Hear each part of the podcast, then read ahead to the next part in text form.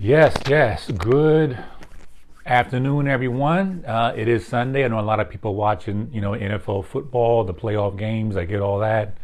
Uh, I feel like it'd be a good time just to mention a few things about about Java. Java, the programming language. Uh, Oracle is the stewards, uh, the stewards of Java. I think this may even sound like a um, Oracle commercial in some parts. I mean, just, I mean, but the reality is Oracle is the steward of Java. So you know, we um, some of that is going to come out. Some of the Java products uh, are going to come out. But since um, I mean, Java is a big part of what a lot of us do, uh, even if we're not Java uh, developers or do development with one of the programming languages that we associate with the Java virtual machine, uh, i.e., uh, Kotlin, Scala, etc. It's still, uh, I think, a good idea.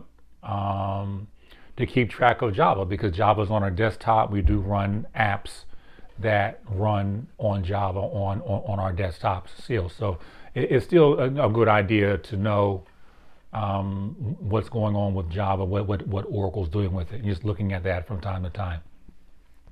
Now, let's just start with the Java virtual machine because it doesn't hurt to just know a little bit about what Java is about and what kind of differentiated it from other languages, uh, i.e., things like C, uh, and etc.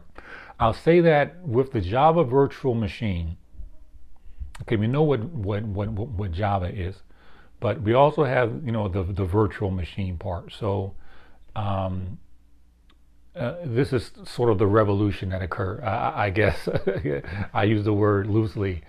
So um, there was a time when developers had to handle the memory memory management uh, of, of their of their applications.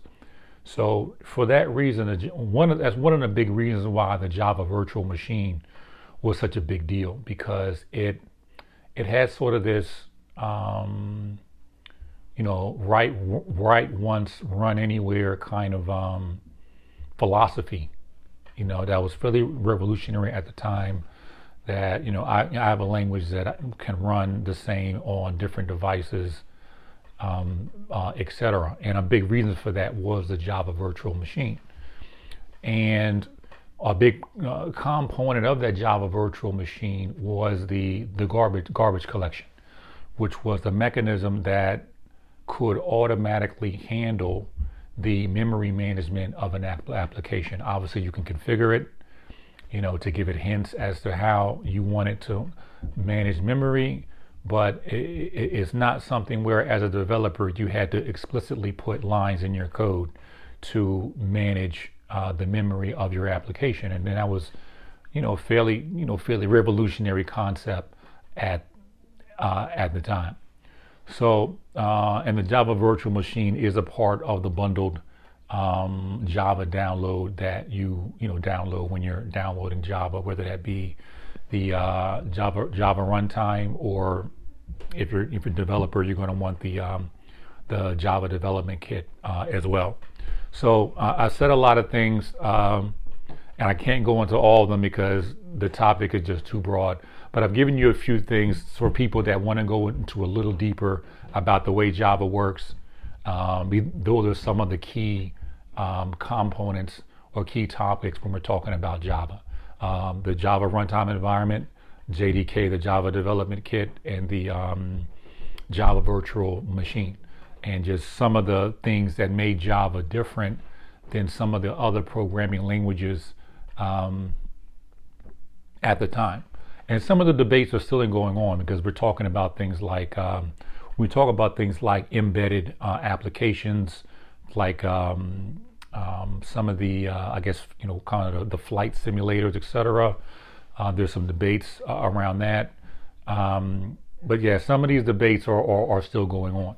So that's the job of a virtual machine. I want, just want to lay out a little bit about that because it's hard to just jump into talking about Java without knowing knowing some of these things.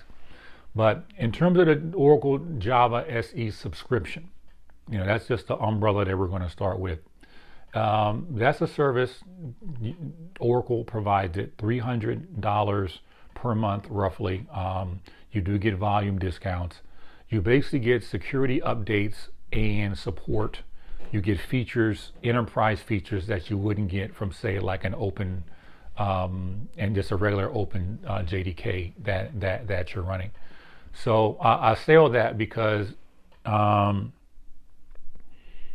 because I just want to give you an idea of how of how Java can provide value to your organization. So um, things like the Java Management Service that is actually an Oracle Cloud service that you can get that will help you manage your Java deployments. You know, multiple multiple versions, right? And again, I won't go too far than that. Uh, Oracle does a very good job of selecting the products, so I don't I don't have to go any further with that. So then we get into the Java licensing right? Which is, you know, probably might be the most important thing that we're talking about right now. So, as far as the Java licensing, there was a time um, where the Java licensing was pretty strict. You know, they call it the, I want to say the OTN agreement. Whereas uh, if you weren't an Oracle customer, you you, you, you, it was a very restrictive license to just essentially personal use. Whereas around Oracle, the, the Java 17 release, they kind of lax things a little bit into uh, what I believe it's called an NFTC uh, license. And what that's about is it's, I dare say, free, but you're, you're, you're able to use it. Um, you're able to use it in in in in, in, in a, you know you're, you're able to use it in, in production. Uh, I, will say that. But yeah, look into the NFTC um, I dare say free because you know Oracle can kind of change their mind at any time. They can change their mind for any version. So especially when we're talking about things like long-term support versions, they can you know they can they can change their mind about that. So that's why I, I say I say free. So if you're an organization trying to make that decision, uh, I'm not saying you shouldn't trust Oracle, but just know what you know what um, because Oracle's been around forever. You know, uh, there's no reason not to trust them, but just know that know the, the parameters uh, of of what's going on. So around the Oracle Java 17 version, they switched to the NFTC, and we're currently on a Java 19. Um, the Java release schedule has become much more uh, rigorous than before. That's just something Oracle decided to do. Um, but it's just good to know these things um, um, going forward. So I think uh, I've said enough about uh, where Java is, uh, the Java licensing, Java SE, um, just basic things about w- what the, the Java virtual machine is, what, um, you know, just mentioning things like JDK, mentioning things like the Java runtime environment. So I think you kind of got to have an idea of where Java is. Uh, if you're on the fence about you know how you want to use it, um, how much of a, a, commitment you know you should want to make to it. Um, those people who want to protect their Java um, investments, the Oracle Java SE subscription, that is definitely an option. Like I said, I'm not an Oracle employee.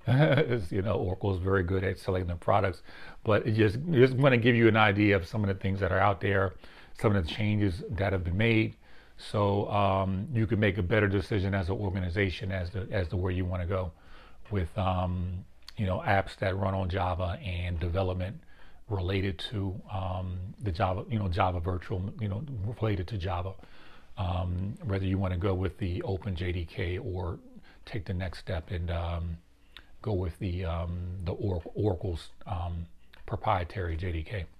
But anyhow, I think I've said enough on that. I will talk to you all later. Peace.